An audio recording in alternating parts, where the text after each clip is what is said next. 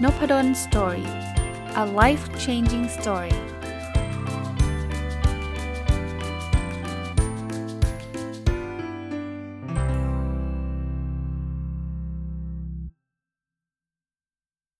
สวัสดีครับ ยินดีต้อนรับเข้าสู่นพดลสตอรี่พอดแคสต์นะครับแล้วก็วันอาทิตย์นะครับ ยินดีต้อนรับเข้าสู่รายการ My Books ซึ่งเป็นรายการที่ผมจะเอาหนังสือที่ผมเขียนเนี่ยมารีวิวให้ฟังอย่างละเอียดนะครับ ก็จัดตั้งแต่ต้นปีนี้นะตลอดทั้งปีก็เป็นหนังสือที่ผมเขียนมาโดยตลอดนะครับ แต่ว่าก็ตอนนี้ก็ก็ยังมีหนังสือใหม่ๆโผล่ขึ้นมานะจะบอกว่ามันจะหมดสต็อกก็ยังไม่เชิงนะเพิ่งออกไอ้เล่ม The Lost Skill ไปอีก ก็อาจจะได้ได้ได้ต่อต่อเนื่องไปนะครับ ยังอยู่กับหนังสือที่ชื่อว่าความสุขปัจจุบันสุทธินะ ซึ่งตามชื่อหนังสือบางคนอาจจะเดาว่ามันจะเป็นเรื่องความสุขล้วนๆหรือเปล่า ไม่ใช่นะครับ คือในหนังสือเนี่ยมันจะมีบทความหลายบทความนะครับ แต่ว่าหนึ่งในบทความนั้นก็คือเรื่องของความสุขปัจจุบันสุทธินะครับ ก็เอามาเป็นตั้งเป็นเป็นชื่อหนังสือด้วยนะอะวันนี้มาถึงบทความอันถัดไปในหนังสือคือ 6 วิธีสร้างโชคดีให้ตัวเอง เล่าให้ฟังก่อนที่มาที่ไปของบทความนี้คือไปอ่านหนังสือเล่มหนึ่งนะครับชื่อ How Luck Happens หรือแปลว่าโชคมันเกิดขึ้นได้ยังไงเนี่ย เขียนโดยคุณเจนิสแคปลันกับคุณบานาบี้มอชนะอ่านแล้วชอบมากเลยนะครับหน้าปกเล่มเขียวๆนะคือเขาบอกงี้ครับเขาบอกว่าคนทั่วไปเนี่ยชอบคิดคำว่าโชคเนี่ยมันคือโชคแบบประเภทที่แบบเราเราคอนโทรอะไรมันไม่ได้เลยนะครับ แต่เขาบอกว่าจริง ๆ ไม่ใช่ จริง ๆ โชคเกิดเกิดจาก 3 องค์ประกอบหลักนะครับ องค์ประกอบแรกคือความสามารถ องค์ประกอบ 2 คือการทำงานหนัก และองค์ประกอบ 3 คือเหตุบังเอิญ หรือพูดง่ายๆนะสใน3เนี่ยอยู่ในมือเรานะก็คือความสามารถกับการทำงานหนักอยู่ในมือเรา แต่เหตุบังเอิญเนี่ยไม่รู้มันบางทีมันฟลุกนะมันเป็นเหตุบังเอิญขึ้นมานั้นงั้นแปลว่าอะไรงั้นแปลว่าเราก็จะจัดการโชคได้ใช่ไหมอ่าแล้วมีแบบจิตใจแบบแบบฮึกเหิมเลยนะว่าเฮ้ย เราก็โชคดีได้นี่ว่า ถ้าเราทำข้อ 1 ข้อ 2 ให้เยอะเขานี่ทำยังไงอะที่บอกว่ามีความสามารถหรือทำงานหนักเนี่ยเขามีสรุปในหนังสือเนี่ยมี 6 เรื่อง ซึ่งผมก็เอามาย่อยแล้วก็เอามาเล่าให้ฟังนะเขาบอกว่าข้อที่1เนี่ยเราควรจะไปอยู่ในที่ที่โชคอยู่ แปลว่าถ้าคุณอยากโชคดีเนี่ยคุณต้องดูก่อนว่าไอ้ไอโอกาสที่จะเกิดโชคคุณมันอยู่ตรงไหน ยกตัวอย่างง่ายๆครับถ้าถ้าถ้าที่อเมริกาเนี่ยคุณอยากเป็นดาราฮอลลีวูดใช่ปะแต่คุณอยู่ในป่าเขาลำนาภัยอย่างเงี้ยไม่มีทางได้เป็นหรอกเพราะว่าโชคมันไม่อยู่ คือคุณจะ expect ว่าผู้กำกับ จะไปในป่าแล้วไปไปเจอคุณแล้วเจอว่าคุณหล่อหรือคุณสวย แล้วก็จะดึงมาเป็นดาราฮอลลีวูดเนี่ยยากบอกคนอยากเป็นดาราฮอลลีวูดอย่างแรกคือย้ายไปอยู่ในฮอลลีวูดทำไมต้องย้าย เพราะว่าแถวนั้นผู้กำกับเต็มไปหมดเลยเขาก็อาจจะไปกินข้าว เขาอาจจะไปเล่นกีฬา เขาอาจจะไปดูหนัง เขาอาจจะไปเดินช้อปปิ้ง เพราะฉะนั้นเนี่ยเขาอาจจะมีโอกาสได้เจอคุณบ่อยๆ มีโอกาสมากขึ้นนะ ผมไม่ได้บอกว่าไปปุ๊บจะต้องเจอนะ แต่มันมีโอกาส เรารู้ว่า เออกลุ่มของผู้กำกับชอบไปกินอาหารในร้านนี้ลองไปแถวๆร้านนั้นครับ แล้วถ้าเกิดเขาไปเขาอาจจะเจอคุณเฮ้ยคนนี้หล่อว่ะเฮ้ยคนนี้สวยว่ะ มีโอกาสแหละอย่างเงี้ยคือเราควรไปอยู่ในที่ที่โชคอยู่นะครับ ก็ไม่ได้การันตีนะครับว่าย้ายไปฮอลลีวูดแล้วจะเป็นดาราฮอลลีวูดแต่มันมีโอกาสมากกว่าคุณอยู่ในป่าเขาแน่นอนฮะแล้วทำไมเราไม่มีโชคสักทีคุณอยู่ที่ไหนอะ คุณอยู่ตรงนั้นมันก็โอกาสไม่มีโอกาสที่มันจะเกิดโชคก็ก็ยากใช่ไหมเหมือนเอางี้เหมือนสตาร์ทอัพนะผมผมยกตัวอย่างอีกตัวอย่างหนึ่งอยากทำสตาร์ทอัพแต่ไม่มีคนรู้จักไม่มี VC VC คือ Venture Capitalist นะมาลงทุน คุณไปอยู่ในป่าเขาอะคือคือแบบนั่งทำในกระท่อมเงี้ยมันจะไปใครจะไปรู้จักคุณนะแต่ถ้าเกิดคุณมาอยู่ในแบบ co-working space ที่สตาร์ทอัพเขาชอบไป hang out กัน ที่สตาร์ทอัพเขาชอบไปคุยกัน โอกาสที่คุณจะไปเจอสตาร์ทอัพอื่นๆ ก็เยอะขึ้นใช่ไหมคุณไปในอีเวนท์ที่สตาร์ทอัพเขาจัด pitching กันนู่นนี่นั่น คุณก็มีโอกาสเจอ VC เจอนักลงทุนเยอะขึ้นจริงป่ะ โดยธรรมชาติมันเป็นแบบนั้น นั้นอยากมีโชคเรื่องไหนนะ ไปในที่ที่แถวนั้นอยู่อะโชคอยู่แถวๆนั้นอะไปไปประมาณนั้นอะไปรู้จักคนประมาณนั้นโอกาสจะจะเยอะขึ้น ข้อที่ 2 เลย เติม ไม่ใช่สถานที่อย่างเดียวผู้คนด้วย รู้จักคนให้เยอะขึ้นครับ โชคมันมาพร้อมคนที่เรารู้จัก แปลว่าผมอยากเป็นนักเขียน สิ่งที่ผมสามารถทำได้คือ ผมก็พยายามไปรู้จักนักเขียนให้เยอะขึ้น นักเขียนคนโปรดผมหลายๆคนเนี่ยคือเน้นตรงนี้นะเราไม่ได้ไป take advantage ใคร ไม่ได้แบบว่า เออพี่พี่ช่วยแบบออออกหนังสือให้ผมหน่อยไม่ใช่แบบนั้น เราแค่รู้จักเขา เราแค่ชื่นชมเขาอยู่ในวงการเขาก็จัดบุ๊กคลับไปไปบุ๊กคลับเขานั้นเวลาเรารู้จักคนเนี่ยมันไม่ได้ว่าครั้งแรกปุ๊บ โอ้โห อาจารย์นพดลมาออกหนังสือกับสำนักพิมพ์ผมหรือเปล่ามันไม่ได้เร็วขนาดนั้น แต่ถ้าเราเริ่มรู้จักเขา เขาอาจจะมาตามเพจเรา เฮ้ย คนนี้มันก็เขียนไม่เลวนี่ว่า เออ ตอนนี้เรากำลังจะหาคนเขียนประมาณนี้อยู่ เขาก็นึกถึงเราเป็นคนแรก จริงป่ะ แต่ถ้าเกิดเราไม่ไปรู้จักใครเลย บอกผม introvert ผมจะอยู่ในบ้านผมอย่างเดียว เอาวันหนึ่งให้คนมารู้จักผมเอง ยากกว่าไหม ยากกว่า เน้นว่าเราไม่ได้บอกว่าจะไปแบบโหเจาะจงเลย เดี๋ยวไปงานนี้ปุ๊บ ไปเจอสำนักพิมพ์เจอครั้งแรกบอกพี่ครับ ผมจะให้พี่ออกหนังสือให้ผม มันไม่ได้ง่ายอย่างนั้นนะแต่รู้จักกันไว้แลกเปลี่ยนกันมีอะไรช่วยเหลือกันโอกาสมันก็จะมาเพิ่มขึ้น ข้อที่ 3 อยากมีโชคใช่ไหมกล้าทำอะไรที่แตกต่างจากคนอื่น ถ้าคุณทำเหมือนเหมือนคนอื่นเนี่ยคุณจะถูกกลืนไปหมดเลยฮะเพราะฉะนั้นคุณลองทำอะไรที่แบบคนอื่นเขาอาจจะไม่ได้ทำ อาจจะแตกต่างแต่แตกต่างในเชิงดีนะ ไม่ใช่แตกต่างแบบบ้าๆบอๆมากๆนะอันนั้นคนเขาก็อาจจะกลัวเราก็ได้นะ แต่บางทีมันก็ work เหมือนกันนะคือมันเด่นมาก แต่สำหรับผมเนี่ยผมจะเลือกแตกต่างแบบเออที่มันเป็นเอกลักษณ์ของตัวเราเองอะ่ะมันไม่ได้ฝืนนะครับ ผมว่าเวลาเราทำอะไรที่คนอื่นเขาไม่ค่อยทำอะผมยกตัวอย่างพอดแคสต์เนี่ยผมก็คิดว่าอาจารย์โดยทั่วๆไปก็ไม่ค่อยได้ทำมั้ง แต่ผมลุกขึ้นมาทำผมไม่ได้กะว่าจะมีโชคอะไรจากการทำพอดแคสต์นะ แต่มันเป็นตัวตนผมอะผมก็ชอบใช่ไหม แต่พอพอทำเนี่ย by-product ที่เราได้คือคนก็รู้จักเรามากขึ้นนะ เอาเอายอมรับตรงๆนะว่า เออบางทีเราเดินไปที่ไหน ผมไม่ได้ถึงกับเป็นดารงดาราอะไรนะไม่ไม่ได้รู้จักขนาดนั้นนะ แต่บางทีเราก็เซอร์ไพรส์ว่าอาจารย์ ผมฟังอาจารย์ทุกวันเลยอย่างเงี้ย เฮ้ยขนาดนั้นเลยเหรอโหฟังเราทุกวันเลยเหรอ ดีใจมันเหมือนคนที่แบบคุ้นเคยกัน แล้ว opportunity ต่างๆ มันก็จะวิ่งเข้ามา เช่น อาจารย์ออกหนังสือกับผมไหมอ่าสำนักพิมพ์หลายหลายสำนักพิมพ์รู้จักผมผ่านพอดแคสต์นะครับ ซึ่งตอนที่ผมทำพอดแคสต์ผมก็ไม่ได้กะว่า ผมจะทำเพื่อจะได้ไปออกหนังสือกับสำนักพิมพ์นี้ไม่ได้คิดเลย แต่การที่เรากล้าทำเลยที่มันไม่เหมือนคนอื่นแตกต่าง มันมีเอกลักษณ์ของเรา เดี๋ยวเดี๋ยวโชคจะวิ่งเข้ามา opportunity นั่นเอง หรือโอกาสมันจะวิ่งเข้ามา อันนั้นคือข้อที่ 3 นะครับ ข้อที่ 4ทำอะไรหลาย ๆ อย่าง เฮ้ย อันนี้มาแปลก คืองี้ คือถ้าเกิดคุณแบบ bet อยู่เรื่องเดียว bet ก็คือพนันทำเรื่องนี้เรื่องเดียวเนี่ย จริง ๆ ผมเคยพูดเรื่องนี้มาทีว่าเออเราควรโฟกัสใช่ แต่ว่าในในในกลุ่มที่เราโฟกัสเนี่ยเราไม่ได้แปลว่าเราต้องทำอย่างเดียวไงอย่างผมนะผมไม่ได้ทำพอดแคสต์อย่างเดียว ผมมีการเขียนในเพจด้วย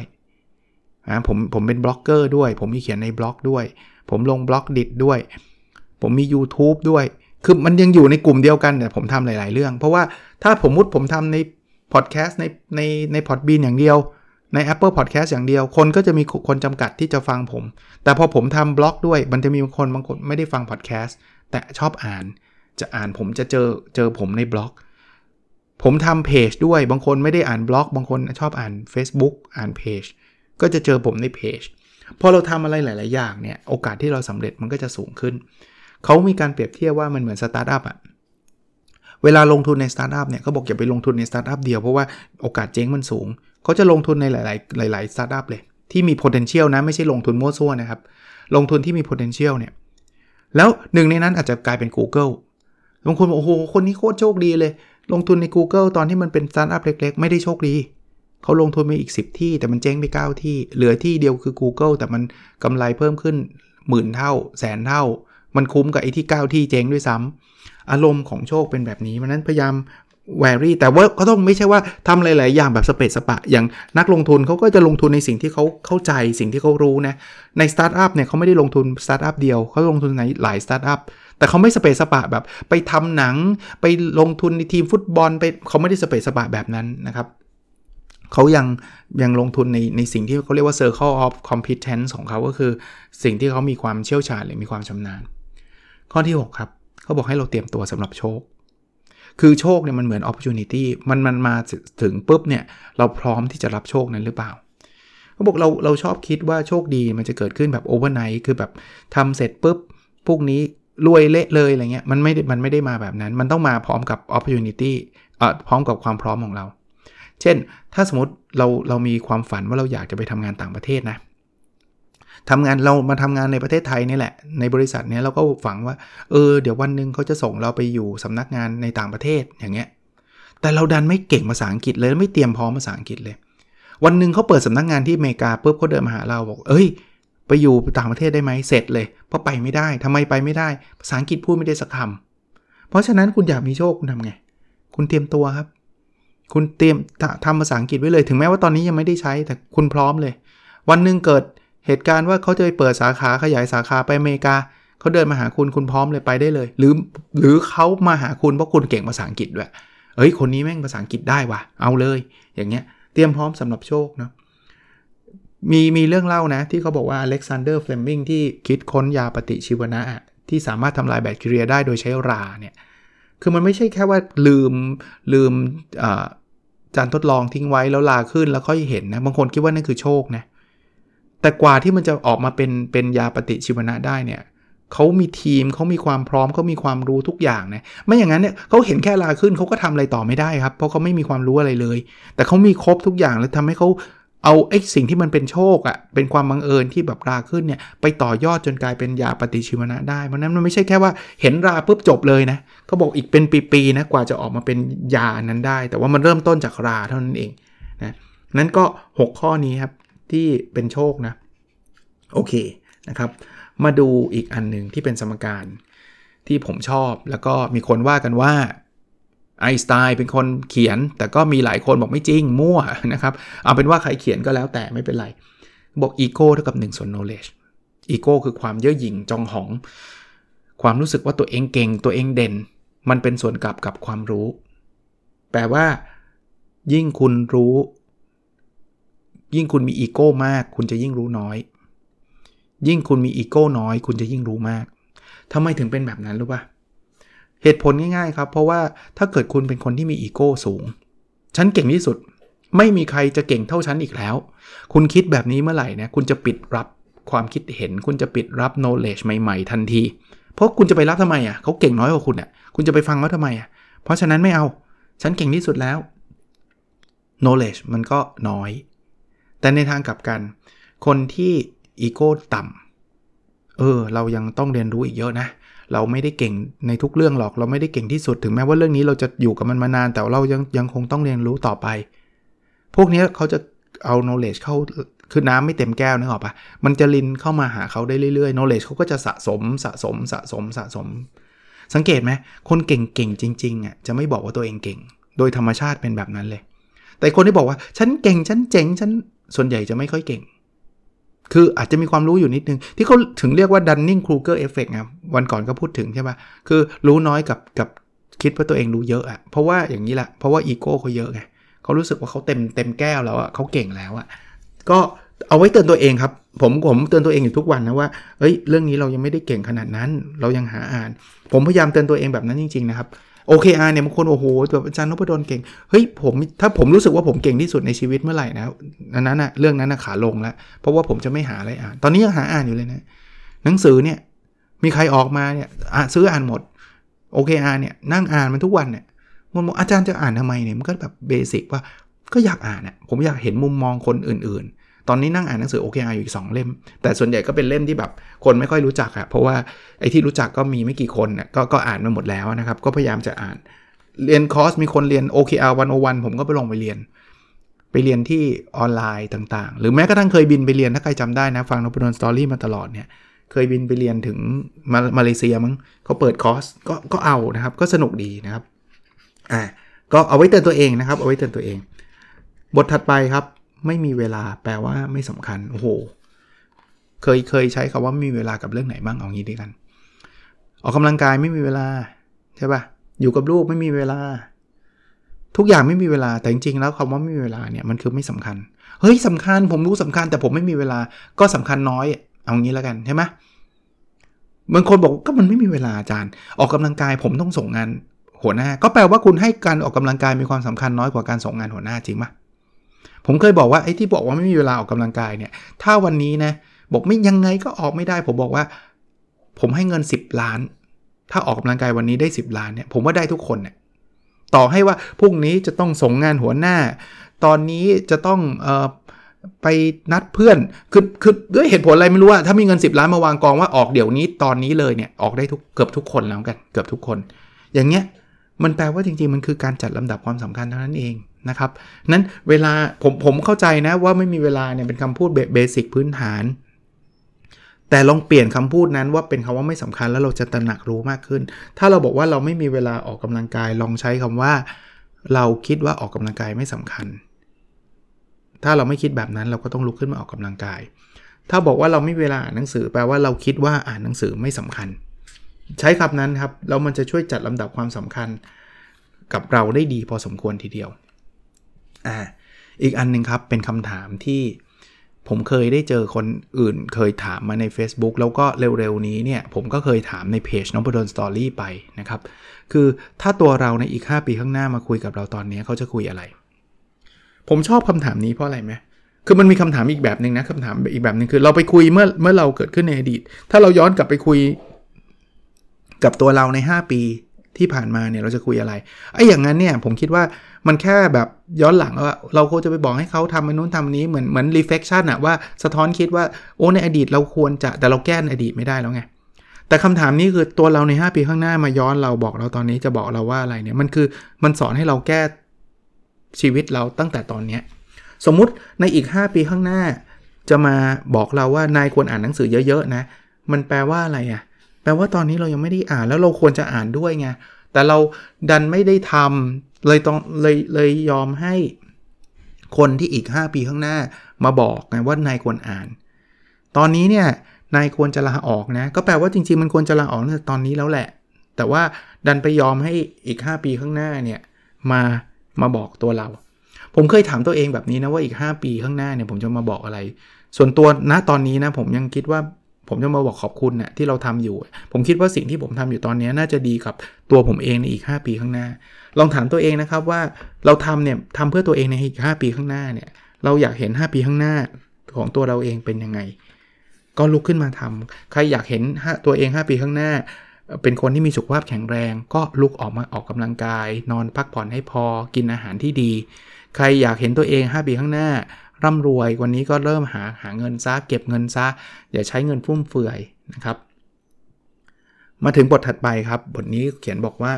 มาสร้างเป้าหมายระยะยาวในชีวิตกันนะครับ ผมไปอ่านหนังสือเล่มหนึ่งครับ เป็นหนังสือที่แบบทำนองว่า quest นะ quest ก็คือสิ่งที่เราควรทำในระยะยาว เช่น จะเดินทางไปให้ครบทุกประเทศทั่วโลกอะไรอย่างเงี้ยนะครับ ตอนที่ผมเขียนบทความบทความนี้นะ ผมก็คิดในใจว่าผมจะมี quest อยู่ 2 อัน แล้วทั้งทั้งสองอันนี้นี่คือหนังสือเล่มนี้ออกมาหลายปีแล้วเหมือนกันนะครับ แต่ก็ยังดีใจว่าทั้ง 2 อันผมก็ยังทำอยู่นะ quest ก็คือเป้าหมายชีวิตผมเนี่ย ผมจะเขียนหนังสือให้ได้ร้อยเล่ม ตอนที่ผมเขียนอยู่ตอนนั้นเนี่ยสิบเล่ม ตอนนี้น่าจะอยู่ที่ 14 เล่มนะครับ14 เล่ม ผมก็คิดว่าถ้าผมทำได้ปีละ4เล่มเนี่ย ผมจะใช้เวลา 22.5 ปีนะ แปลว่าก็อีกนานเลยแหละนะครับแต่ว่ามันก็เป็น quest ไงมันก็ต้องใช้เวลานาน อันที่ 2 ผมบอกว่าผมจะวิ่งรอบโลก แต่ผมไม่ได้หมายความว่าผมจะออกไปวิ่งผ่านประเทศทั่วไปนะ อันนั้นอันตรายเกินไปสำหรับผม ผมไม่ได้ adventure ขนาดนั้น ไม่ได้ผจญภัยขนาดนั้น แต่ว่าวิ่งวิ่งรอบโลกผมเช็คแล้วว่ารอบโลกเนี่ยเส้นผ่าศูนย์กลางมันอยู่ประมาณ 4075 กิโลเมตร ผมอาจจะวิ่งได้ปีละ 1,000 กิโลเมตร มันใช้เวลาประมาณ 40 ปีอะ่ะ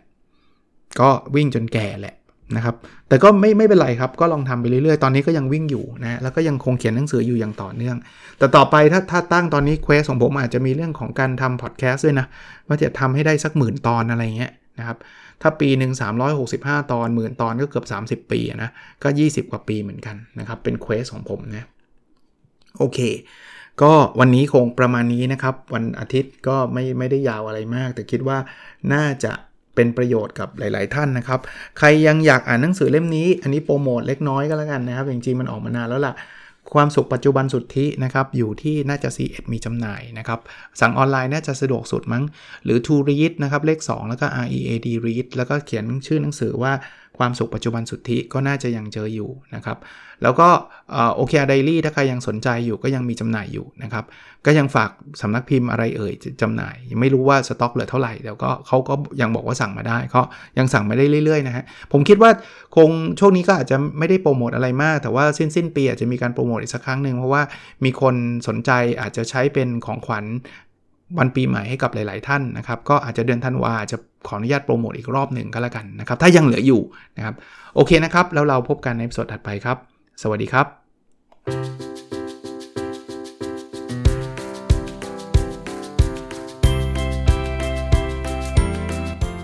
n o p a d o n Story a life changing story